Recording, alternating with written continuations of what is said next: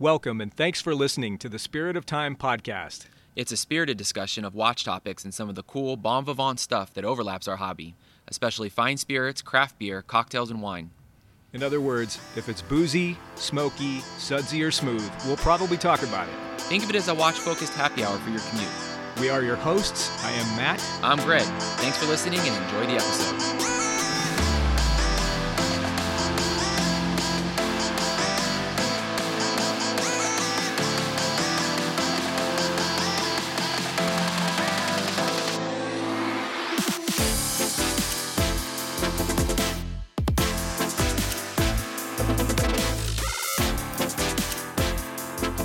Dude, I think of all the things that I am thankful for in the watch hobby, you've got to be pretty high up on the list, man. It is good to see you. How are you, Greg?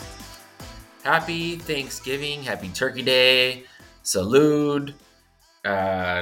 Turkey and Thanksgiving and bourbon and all the things. Dude, all the things for sure. Well, so we're recording this for everybody listening. You know, Thanksgiving here in the U.S., it's a pretty big holiday, and we just did that on Thursday. It is Saturday evening, so like 2 days later. And for me, it was Turkey Tacos Day over at my in-laws, basically breaking down the turkey and making really good tacos out of that and having tacos and good wine with my family. So that's about as good as it gets. You might hear a cat in the background. I'm remote. I'm at my mother, my in-laws, and there's a cat here. And, you know, we're doing the same thing. It's local color, man. Hey, man, it's all good. We did not do turkey tacos, but we should. We've been doing tamales like crazy. Lots of tamales, lots of bourbon. I'm a supporter. Oh, yeah. Just all the things. Dude, that's fantastic. Well, hey, man, let's, we're kind of catching up for the holiday, and I think this is one of those things where we've had, I won't say a dry spell, but it feels like we're on the verge of having like 3 or 4 or 5 things come through in the space of like the next 2 weeks. So it may just be kind of recording fast and furious, but we wanted to get a little hello to everybody out there and just kind of a check-in. What is on your wrist and what is in the glass, man? On the wrist is the Railmaster. This has become... Man, I mean, it was not the wrist check for the last episode, but it was the watch of the vacation, the travel. Listen, like, you know, it's neo vintage, so it's not by any stretch, you know, sort of, you know, ready to rock and roll against all, you know, ends and possibilities. But like, you know, it's modern-ish. It's been serviced in the last couple of years. You know, it's probably 15, 18 years old at this point. But when you need something, it's just going to, like, you know, go anywhere, do anything, look good, dressed up, dressed down, you know, on a bracelet, 12369, it checks all the boxes. So the Railmaster is like sort of like, it just makes it happen. Oh, dude, it's a great watch. You were kind enough maybe 2 or 3 years ago to let me take that thing for a week or two and just kind of test drive it on an extended basis. And I fell in love with that watch. It's so great. And the bracelet's great. It's a great bracelet. It does not have micro adjust, which would make it like, oh, like it would give it everything it needs. But in terms of like, you know, the Explorer sort of like do anything, go anything, do anywhere, dress up, dress down, because it does it all. So the Railmaster's on the wrist because I didn't want to bring anything else, just one watch for sort of the extended, you know, Thanksgiving travels. And in the glass, I'm drinking bourbon, which is a little unusual, I guess, for me, but not for the pod. This is this is the Knob Creek 9-year bourbon, 50 proof, 50%, excuse me, 100 proof. This is 1.75 liters, bud. I was wondering if that was a trick of like the way the camera is, because again, for people, you can't see this, but Greg was kind of holding this bottle up to the camera and it looked like a freaking 55-gallon like oil drum with the perspective of, you know, the camera. It was a little bit of a fisheye thing. I was like, holy, how big is that thing? Dude, that is a monster. Yeah, that's what she said. It's hey, you know, it's a Costco special, you know, 100 proof. You know, Knob Creek, you can't go wrong. We're mixing it. It's It's going in drinks. It's going straight. Right now, I'm drinking it very neat, and life is good. We're on Thanksgiving break, bro. Dude, that's awesome. Well, you can, yeah, you're free to get a little bit loose, get sideways if you want, get a little bit banged up. Just watch out for the headache tomorrow. What's on your wrist and what's in your glass?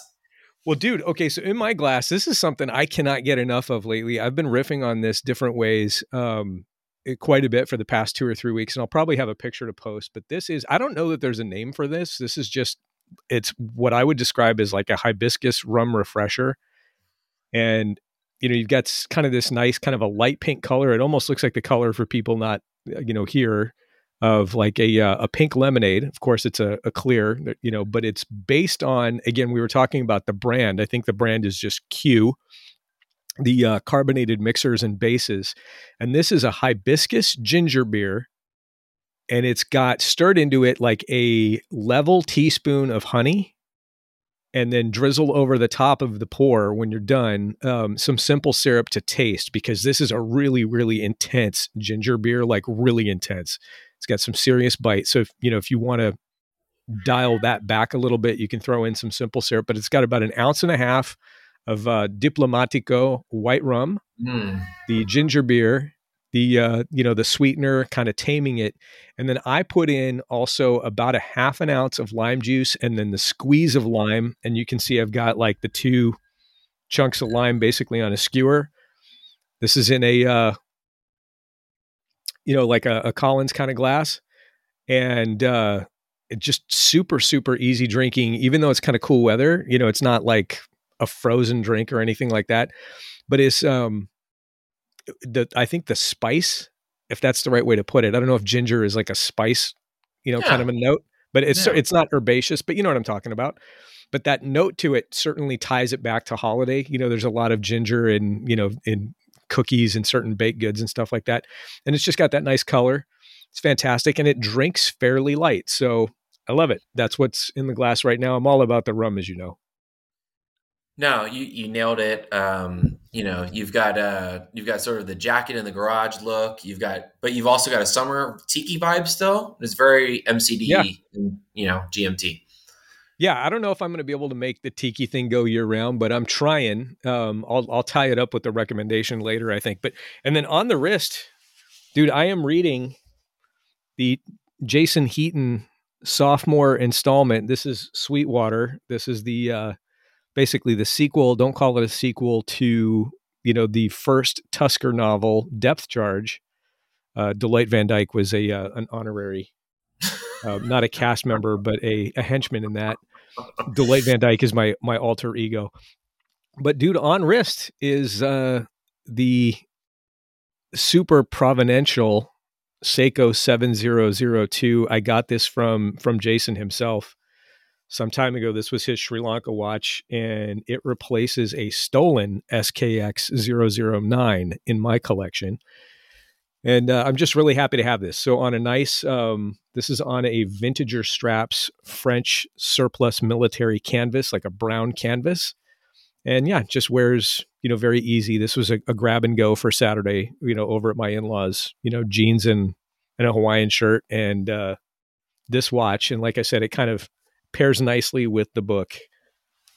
So hopefully we get into the book a little bit later, but that's a great combination, and it's a good tie-in, right? Jason's a great friend, obviously. New novel out, his second installment, which is pretty awesome. It's actually, when you think about it, if you step back and like, okay, listen, as a new novelist to have released a second edition of a sort of series, pretty great, pretty awesome. Yeah, I mean, it's a big deal when you think about it. We've neither of us have ever done it, and I have certainly no plans to do it, although I write those like comic book vignettes and stuff for some of the watches in my collection. But the task, I guess, of like, storyboarding out a whole novel, putting it together, writing it, getting editors and proofreaders, and then, essentially self-publishing and shipping yourself. That's insane. That's crazy. So hats off to Jason. It's, well, actually, dude, do you want to talk about this for 2 seconds? Yeah, let's do it. So like, depending on when this releases and when people listen to it, but listening to the most recent in my, whatever my order is of the Granito, where Jason was sort of, basically they allowed for, you know, a Sweetwater episode basically on the Granito. Yeah. Yep. And just hearing his sort of, the writing, you know, the work style and the sort of, you know, work pattern for what he experienced from Depth Charge to then what he, you know, how he evolved to Sweetwater was really cool. And it was really neat to hear him grow as a writer in that way, as a novelist. He's obviously an accomplished writer, but as a novelist. And it was really neat to hear that. And it's just, as sort of like a watch fam, sort of watch community, you know, group that we're in, it was really cool to hear his growth in that and sort of what he was experiencing. And I think how people like you and me and others who are reading the book now, you know, and knowing him, I appreciated understanding his kind of growth process there. Yeah. It was cool to kind of get a look under the hood, right, of the process. So I have not finished it. Full disclosure, I'm about 2/3 of the way, or maybe a little more, through it. And, you know, just as a kind of a teaser, here's the basic thing, right? If you've read it before, then, which is to say, if you've read Depth Charge before, all of this is going to make sense. That the principal character is what I think of as somebody who is equal parts, Jacques-Yves Cousteau, Indiana Jones, and then Jason Heaton himself. Like, if you could distill Bond, those three. Did you throw Bond in there or no? I think, you know what? I think I could see a little bit of it, but I always see Bond as being kind of this like technically sophisticated, you know, super urbane, you know, ultra witty, and frankly, you know, capable of great violence at the drop of a hat. And you get a glimpse of this actually where this Sweetwater is taking place sometime after the last adventure. And I don't want to spoil the last adventure, except to say that guy, the character, Julian Tusk, is, diving, technical diving off of Sri Lanka. Adventure and misadventure ensue. Some people die. Now we're at some point translated forward. Tusker is back in the United States at his job. And, you know, he's having to kind of deal with the psychological and emotional aftermath of, you know, the events that unfolded in the first book. So it's pretty cool. You get a little bit of deepening into that character, but the ultimate sort of the baseline elevator pitch piece of the story is in the Great Lakes. There's a lot of wrecks, and one of the wrecks that's out there, I don't know that this is true in real life. In fact, I'm almost 100% certain this is not true, but is a Gulfstream jet that was carrying somebody who was like a front runner for, you know, a Senate seat or, you know, maybe a presidential seat or something like that. Excuse me. Hang on one second. Sorry, to clear the throat. And it disappears and crashes in Lake Superior under mysterious circumstances. The Julian Tusk character is an underwater archaeologist, a marine archaeologist, and his father was a Vietnam-era UDT SEAL, and, you know, later a salvage diver type. So think, again, something like a cross between, you know, a Jacques Cousteau and a Moki Martin of, you know, Talking Watches fame, if you can remember that guy. And, you know, there's some family connection. You know, the dad of the character was one of the salvage divers on this thing back in the 70s. And it's all kind of coming back to haunt Tusker in the modern era because there's, you know, some political intrigue. And interestingly, you might get a kick out of this. One of the characters in this is clearly Asha Wagner. It is. No kidding. And she's a baddie. You gotta be kidding me. Asha Wagner, Wildlander 6, is one of the, you know, a podcast alum, and she is clearly the like the odd job, of this book, you know, in other words, exactly. You know, so she's her persona has been distilled very well, such that without knowing that that's her, I was like, oh yeah, that's Asha. Like that's 100% her, just in bad guy vibes. Instead I'll tell you what, if I was ever so lucky to be personified, even sort of, second-handedly as a fucking, as some sort of amazing character within a book like that, that's incredible. Very, very cool. Very cool. Yeah. So it's cool. And it's, it's developing. It's a good read. It's a lot of fun. And it's the kind of thing where, you've seen this, you've had Depth Charge. I'll probably read this and lend this to you or give you this one and get one of the signed ones from Jason to go with my watch. But, if you make a concentrated effort, you could probably read it, in a long weekend. Or if you have, a long coast to coast flight, if you get a little bit of a head start, you could probably, knock it out in 6 hours on the flight to JFK or something. And it's fun. So it's cool. I'm a little disappointed because I had some cross-country flight recently. This would have been literally the perfect read for that. But, oh, yeah, absolutely. But, understanding the last episode of TGN and in some ways, maybe serendipitously, it also takes place at this given, time of the year. We're talking Thanksgiving into the holidays. So maybe it makes sense that it is sort of, releasing now, but I would have loved to have had it when I was on my, on some sort of, cross-country flights recently. It would have been nice. Dude, absolutely. And I apologize. I was getting a text message from our buddy, Joey, also known as 9mm Musashi. Joey, I hope you're listening. Hope you had a good holiday weekend, and we'll try to hook up next time, bud. But, anyhow, yeah, the text messages are coming in fast and furious. I silenced the thing, but it's right here. But yeah, absolutely. Guys, for our listeners who don't know, Matt talks to people nonstop. So if you're ever interested in chatting, Matt has a capacity to connect with people that is unrivaled. Oh, dude, it's so rivaled. I think of myself as being like completely dwarfed by somebody like, Morgan King or somebody like that, who's just all about like being the community connector.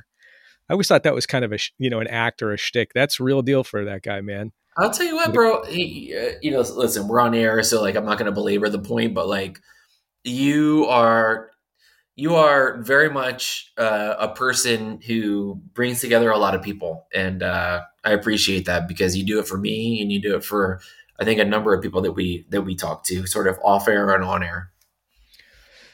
Well, dude, I appreciate it. That is, at my age, that's kind of the funnest thing about the hobby is not really the watches, that sounds so phony, but the reality is the watches bring you into the orbit of people, and yeah. We've got, we can't say anything about it, but we're going to do something pretty big in a couple of weeks that we can talk about hopefully in a few weeks that we'll get to do strictly, by virtue of the fact that we have no people, through the hobby. So I'm looking forward to that. I think you know what I'm talking about.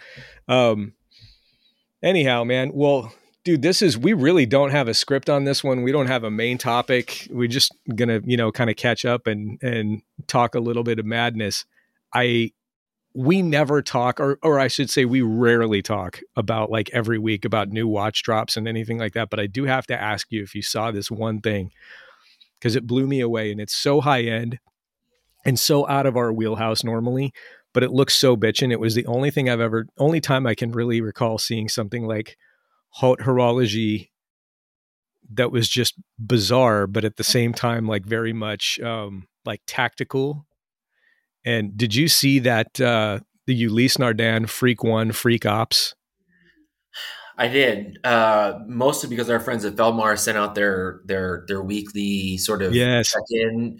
They do a couple of communications. So if you're not signed up for the Feldmar stuff, it's great because you're just kind of checking in on what they're up to, but also like, they drop like the hot droplets a week, and it's like 8 or 10 watches that they're really excited about, and then they'll like but it ranges from really like, to your point, hot hot horology all the way down to like really accessible things, and but I'm a fan of the Freak.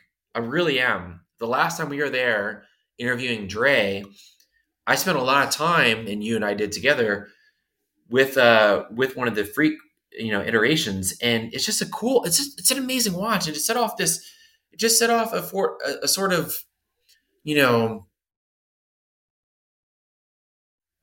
this sort of like, you know, it's a big brand, right? But like this sort of new approach to like time telling and horology, it has really appreciated it. So I love that watch for what it is. I love that watch for what it represents. And it's just also a beautiful watch. Yeah. They've done those so many different times, or, you know, different variations on them. Some of them look fancy. This one, you know, is in that kind of that murdered out sort of a carbon and black, you know, with the kind of the low key accents and stuff like that. It looks so bitchin'. And for everybody too, by the way, just as a reminder, Dre is the junior horologist. Go find that on IG. I don't know if she has her own YouTube. Super cute, you know, young girl who breaks down watches in like single take, like 3, 5, 6 minute videos. But yeah, dude, I saw that. That was the only thing that's come out lately where I was like, record scratch. I have to look at this. Usually it's like, yeah, whatever, you know, Bro and Schmidt will talk about it. I'll catch it on their pod. But this one I was like, oh my God. Let me go buy a lottery ticket. There's a small part of me that's like, listen, you can sell off a couple things and like, you could find a way maybe on the pre-owned market to like get into something like that. That would be like really worth the time and the effort and the energy. And it would just stand out, you know, whenever you went somewhere. So I've thought about it. Probably won't happen, but I've thought about it. I'll start making moves now so that I can capitalize on it over the summer. And then I'll have the watch to flex on everybody at the next Notice Intersect event and be like, well, it's, you know, no big deal. Just, you know, it's my freak ops. Is it, I want to say it's like Cardi B or somebody says like making money moves. Right? Something like that. Yep. Well, I'm going to have to downsize a bunch of watches and then also maybe steal your Corvette and sell that. So that's, you know, who knows. But anyway, yeah, that's the thing. And then, dude, speaking of Asha Wagner, I'm going to just engage in like a little bit of pod gossip, but did you see that she got the black FXD? You know, I caught that secondhand, and that's amazing because it's so perfect for her and it fits what we're talking about. No, totally. Yeah, this is going to be an all Asha all the time episode. We have got to. She invited us, by the way, to go up and do a road trip, so we'll have to do that at some point. Go up to the Bay Area. I've discovered there's a lot of tiki up in the Bay Area. You know, I have to think I think you're right. And I think part of it is, I think California, let me pose this back to you. Do you think California embraces tea culture more than other places in the continental US? You know, it seems like that would be true. Because Northern California and Southern California are very different. Like, right. We know that we totally get that, and our listeners sort of get that. Yeah. So I would think, not knowing too much about it, or if I didn't, and I'm certainly not an expert in tiki culture, but I've been kind of getting into it over the past year. You're getting close. Yeah. Believe it or not, dude, there's a lot more of it up there than there is down here. A lot of what was down here is not survived. You know, there's a few places, excuse me, that are kind of faux. Right. Yeah. But yeah, you know, Trader Vic's was born up there, Oakland. Oh, shit. I didn't realize that. Okay. Yeah. Smuggler's Cove, which is what we talked about. That was my rec, the book for our last episode. Smuggler's Cove is in San Francisco. I don't know if you saw that. They liked our post. Yeah, it was great. That was cool. Shout out to them. But yeah, oddly enough, you would think Southern California being more of a beach culture place, there'd be a lot down here. And compared to Northern California, I just don't think there is. And I think... you know, there's more in New York that I would have thought. But yeah, I mean, California seems like it could be the home. But, you know, who knows? It seems like that whole thing has had like three or four distinct sort of chronological, like mini heydays over the past 100 years. 'Cause I mean, it's kind of been a thing since the 30s, and it'll be popular for a few years and then kind of go by the wayside and then have a resurgence again, you know, in like in the let's say the 60s, you know, maybe on and off again in the 80s. And I think it's kind of coming, you know, coming back, swinging back through, you know, with all of the stuff that's out there. I found a great, well, I don't know. I had intended to save this for my recommendation, but this is not going to be a long episode anyway. So maybe I'll just jump in. No, save it. It's, okay. No, there's stuff out there though. Yeah, no, but to your point, like, well, in some ways it's like classics never die. Right. So like, right. There are certain things that are just like really great and they last the test of time, whether, you know, they're, you know, a sort of lifestyle or a product or a style of something. And so I think to your point, what you're describing is sort of timeless, which is pretty great. I love that. Yeah, I think there's always something kind of aspirational about the whole idea of a really good tiki bar. And by aspirational, I mean, no matter where you are, kind of what stage of your life you're in or where you live in the country, or even in the world for that matter. I mean, unless you like live in Tahiti or Hawaii, okay, you know, good on you. But for the most part, you know, everybody else wants to go where you are. If you're in Tahiti or Hawaii, we want to come to you.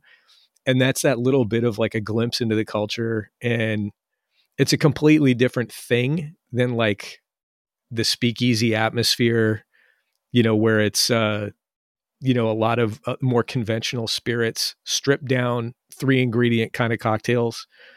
You know, tiki is way more like lighter, more colorful, more varied in, you know, in terms of like the flavor profiles and stuff. And you're not going to find like martinis and Manhattans in a tiki bar. I mean, you will, of course, but it's just a completely different thing.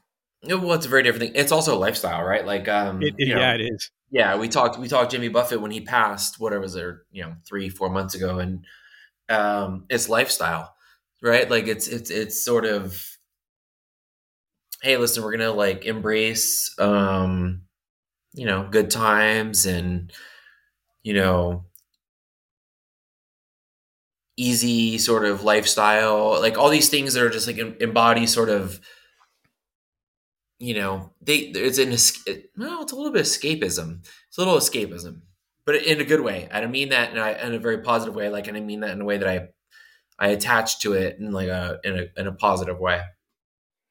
Yeah, that's exactly what it is for me. You know, it's the kind of thing where, you know, the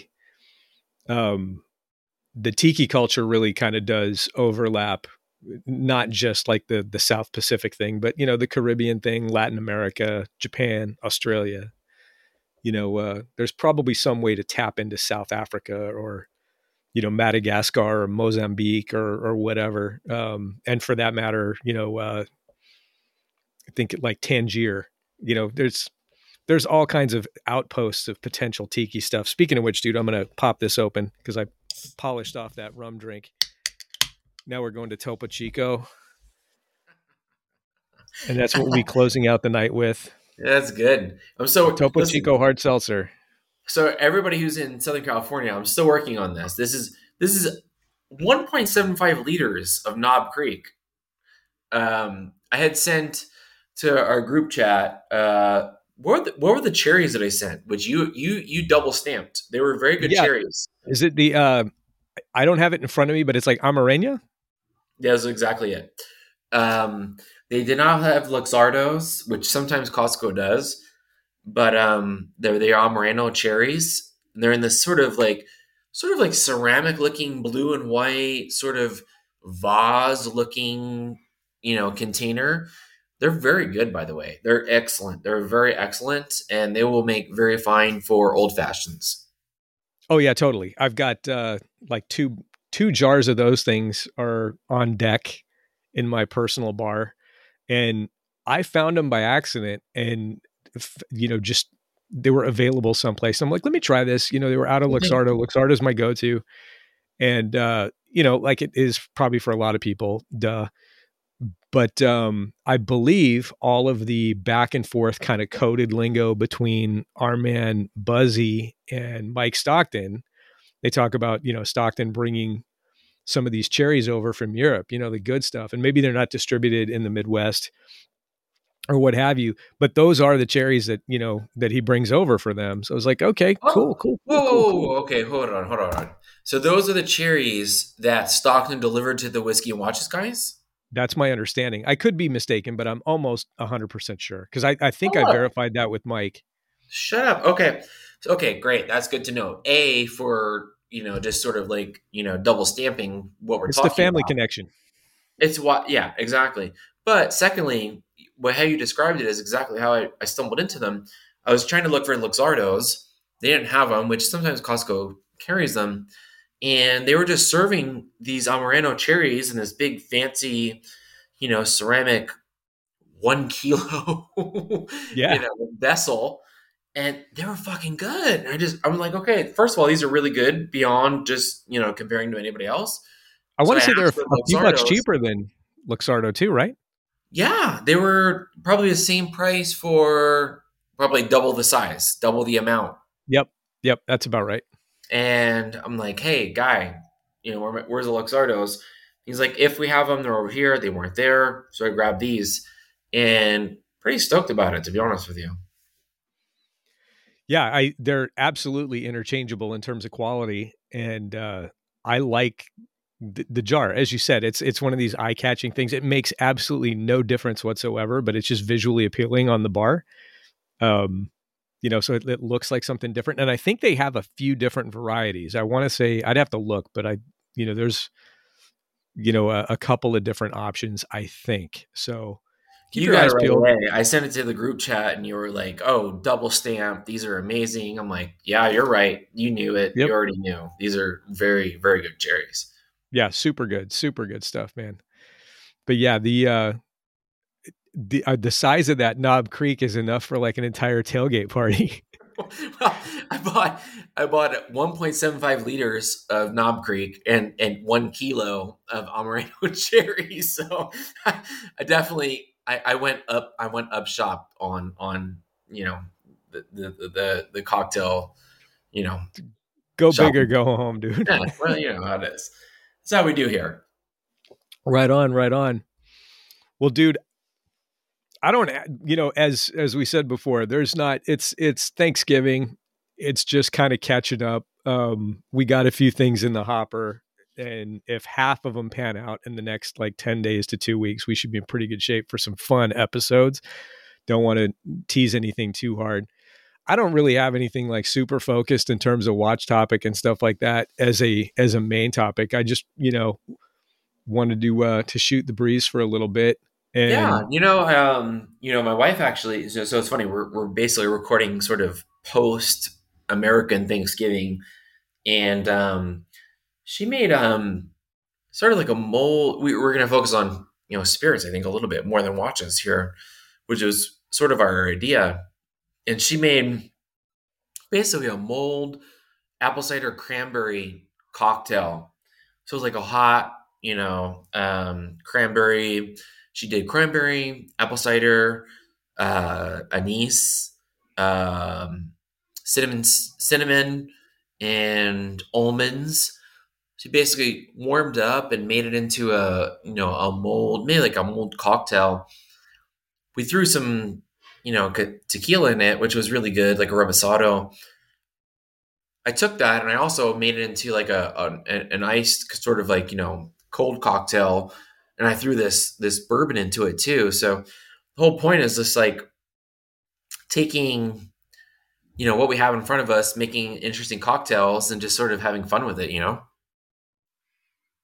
Well, yeah, it's the whole point of drinking curiously, you know, just try something new. I think we mentioned on the last one, I ended up investing in that a bottle of the Cabal Mezcal. And, you know, that is not something I usually like, but their offering is excellent for my palate. And I really, really liked it. I think a few other people actually that were at that event, like, you know, grabbed some of those. And that's the kind of thing where I'm like, okay, now my next project probably over the Christmas break is to start researching like mezcal based cocktails, and then, you know, learning a little bit about what I can do with that. They'd probably be appalled because you're supposed to sip that stuff, but I would use a little bit for a cocktail and try it. No, I think so. I think you're well within your right. Listen, I mean, like, it's some, unless it's some sort of like, super like long gestating varietal, right? A 20-year Tepestate, right? Like, yeah, I might sort of like raise my eyebrows, but like, bro, you don't need to put that on a cocktail. Like, that might be beyond sort of like a regular, application of this spirit. But otherwise, like, a Salmiana, which is like sort of like within the sort of general, the general use in like San Luis Potosí, for example, or Espadín from Oaxaca, or any places like that. If it's sort of like a general use mezcal, I'd love to see it in great cocktails. Why wouldn't you? Because it's also exposing people to the spirit that they might not be familiar with, right? Like, oh, okay, I just tried this in a new, in a new spirit or a new cocktail that I didn't expect it to, and I really liked it. Now I'm gonna go check this out. So, I think as long as it's not like sort of unreasonable, I'd love to see it in a cocktail, personally.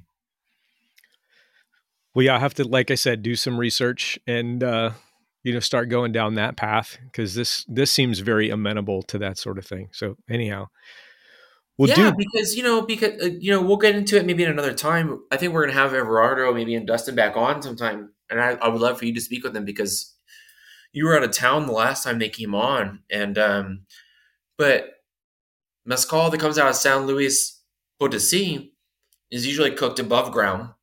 So let's bring it back to like cooking, right? So like, it's not sort of underground, baked, barbecued style where like the smoke is really heavy.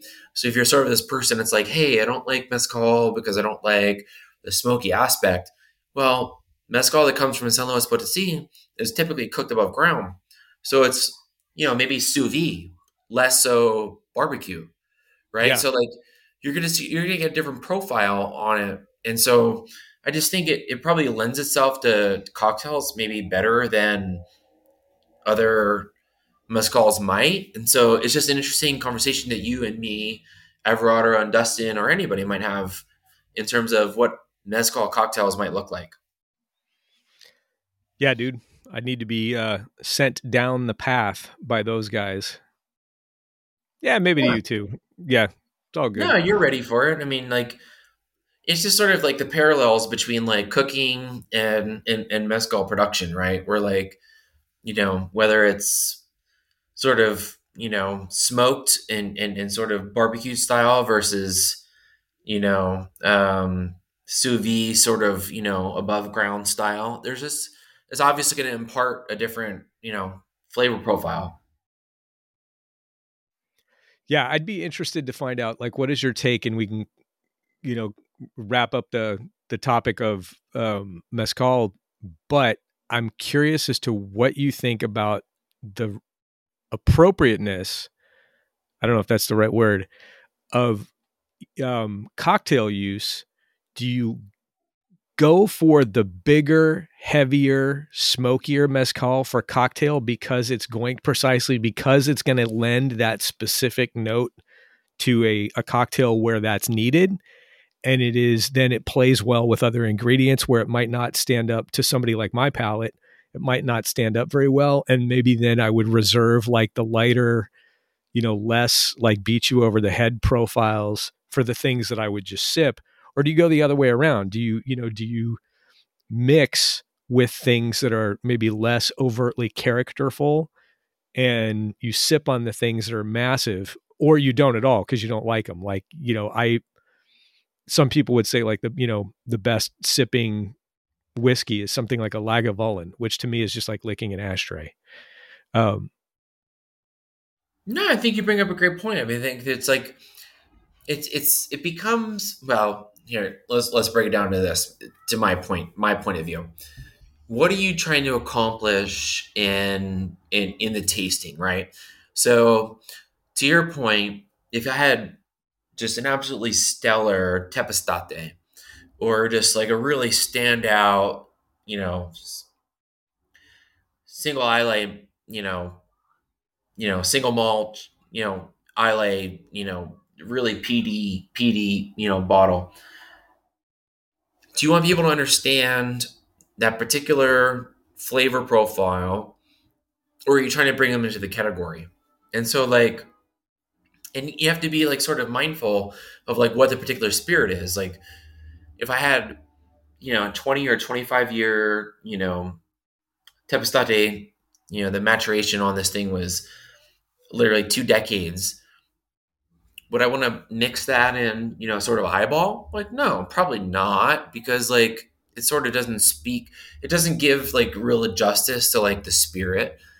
Same thing for a great single malt, right? Or something that's a beautiful Islay,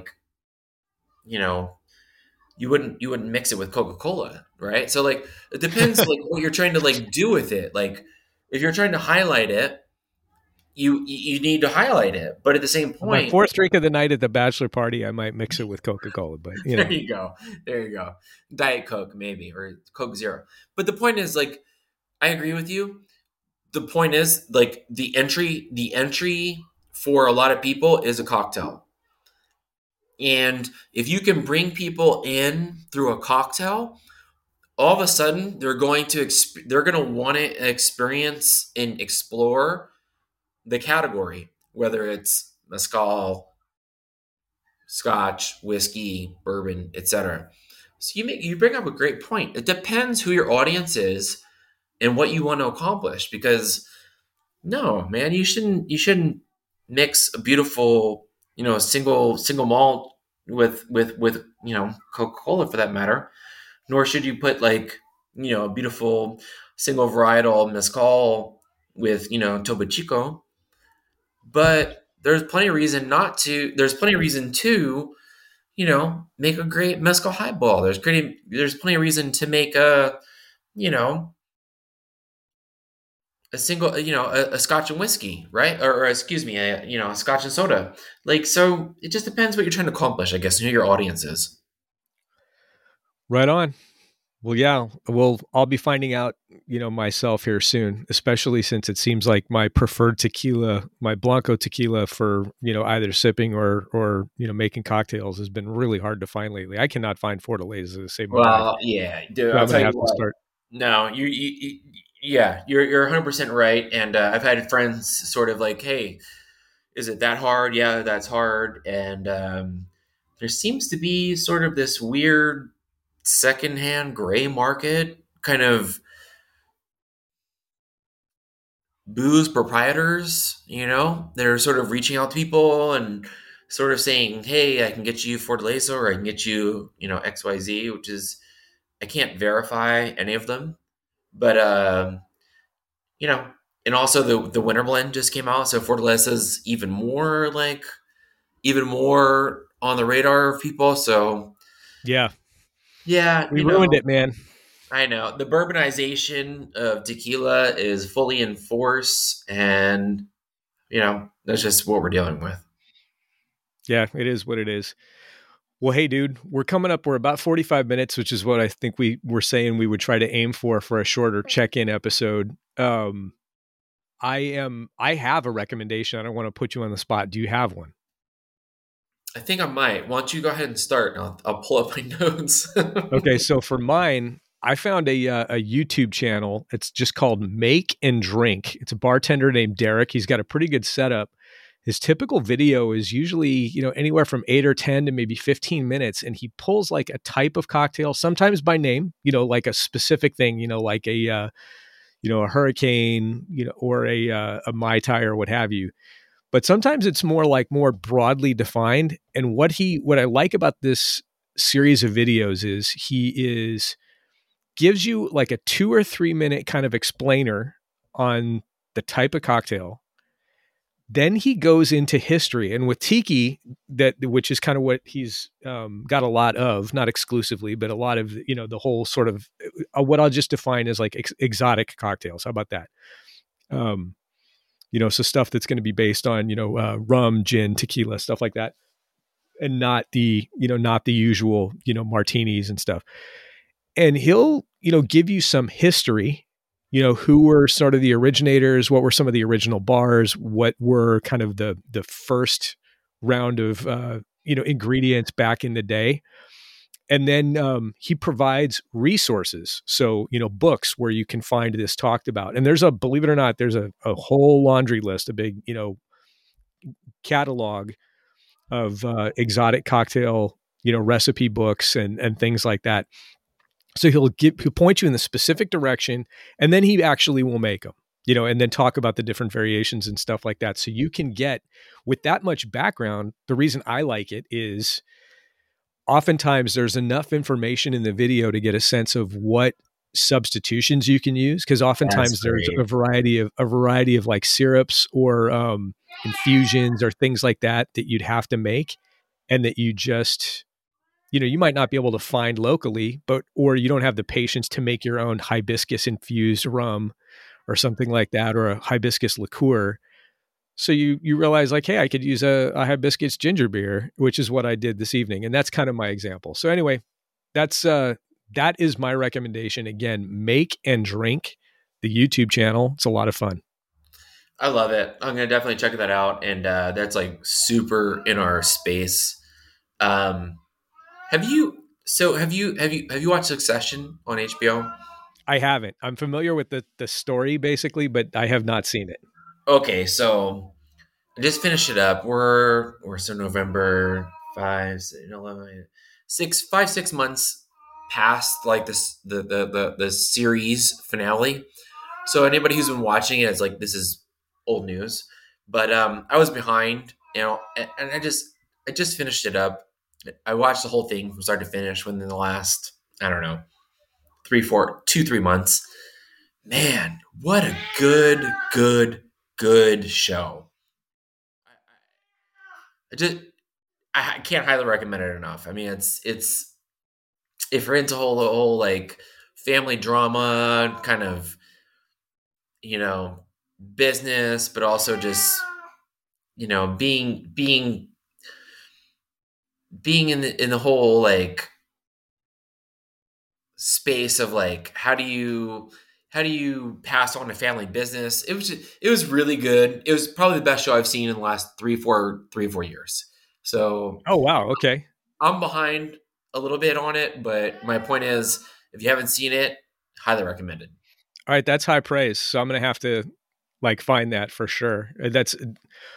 There's so many good things. Sometimes I just get vapor lock in the analysis paralysis phase of like, what am I gonna watch next, or what am I gonna binge next, and you know, sometimes I'm just like, yeah, screw it, I'm going to read a book, but I'll have to give that a look. Well, no, but you're probably on the best like route for that. But like, if you really want to just like, let me just put it this way. It was the kind of show where I couldn't put on one episode in good faith because I inevitably put on 4 to 5, like 3 episodes at least in a sitting. Yeah. Actually, I'm not happy about it because like you should be able to pull back at some point and be like, okay, I'm going to watch, you know, 40 minutes, 50 minutes. Like, where did my day go? Yeah, exactly. So like, you should be able to like pull out and be like, okay, I'm done. You know, like pull the parachute, pull the ripcord. And I couldn't. So in some ways, that's my ultimate recommendation is like, I couldn't pull the ripcord because like, I let 3 or 4 episodes rip through. But, you know, on the flip side, like that's obviously a good recommendation. So right on. Well, dude, that is something I'll have to look up for sure. Cause I'm going to have I think a fairly long day. We have early morning Formula One, basically the season ender. Dude, we didn't talk Vegas. Vegas was fucking pretty sweet. It was pretty cool. It was a good. It was. I hope that was successful for the, you know, for the organization and the circuit. It seemed like it. I would hope so too. I mean, I certainly thought it was going to be great a year ago, and then as it got closer, I was like, "Oh man, this seems like this is going to be fraught with problems. It's going to be too late. The track surface is going to be super cold. There's no support races to rubber in the track. You know, what is this going to be?" And I mean, there were some serious issues, but at the same time, by mid race, that was a pretty racy circuit. It's certainly the visual like majesty of that circuit surpasses anything And it, you know, it's one of those things that if they can kind of work out the bugs on the event, you know, the whole weekend as a whole, maybe reschedule it for a time when the weather is, you know, a little bit more favorable, a little bit warmer in the evening. They have to do it at night, right? Because in order to get the visual effect. So I get that. But I mean, it's the high desert. It gets, you know, genuinely cold there. And if they're going to do it toward the end of the season, that may be a bummer, but maybe they can move it around. I thought it was cool. I thought Max Verstappen got very lucky in terms of penalties. And I was bummed for Lando going out, but we'll see what happens. So yeah, basically tomorrow early morning is Abu Dhabi. I think, you know, it's everything's a fait accompli in terms of the championships. Yeah. But now we'll see who, you know, who wins what in the middle, who's basically best of the rest. Yeah. Well, I mean, and that's for no small pittance for those teams that are battling, right, for, you know, 2 through 5 or whatever it is. Yeah, exactly. Well, hey, brother, we've had some good talk, some good recommendations. I recommend you let that cat outside. Can you hear it? Oh yeah. I do not have a cat in my regular, like, nine place. So this is that, and he's kind of a needy. He's kind of a needy thing. He's like, pet me, feed me, let me outside. Yeah, yeah. It's a male. Yeah. Okay, and he's old, dude. He's old. He's like 17. I think he's 15 or 17 years old. Holy cow! Okay, so he's spry. Yeah, I mean, I'm in the office of the house here. In the in-laws, and interesting setup for sure, but always fun to catch up with you. Right on, dude. Well, hey man, take it easy. We'll talk soon, and I'll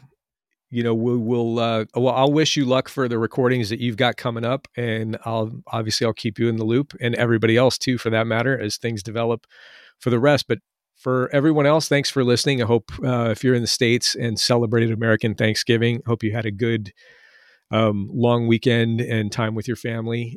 We're thankful for all of you for listening. It's a lot of fun. Take it easy. Greg, cheers. Do some, make another big dent in that bottle of bourbon, brother. It's getting low, bud. It's getting low. You made a little dent out of it during the show, man. All right, dude. Well, hey, I'm going to go ahead and hit stop now, and we'll say cheers. Peace out. Salute. We hope you enjoyed the episode. Don't forget to rate us on your podcast platform of choice. It really does help. You can find us on Instagram at Spirit of Time Podcast and contact us at spiritoftimepodcast@gmail.com. As always, please drink responsibly. Thanks again for listening. We'll see you next time.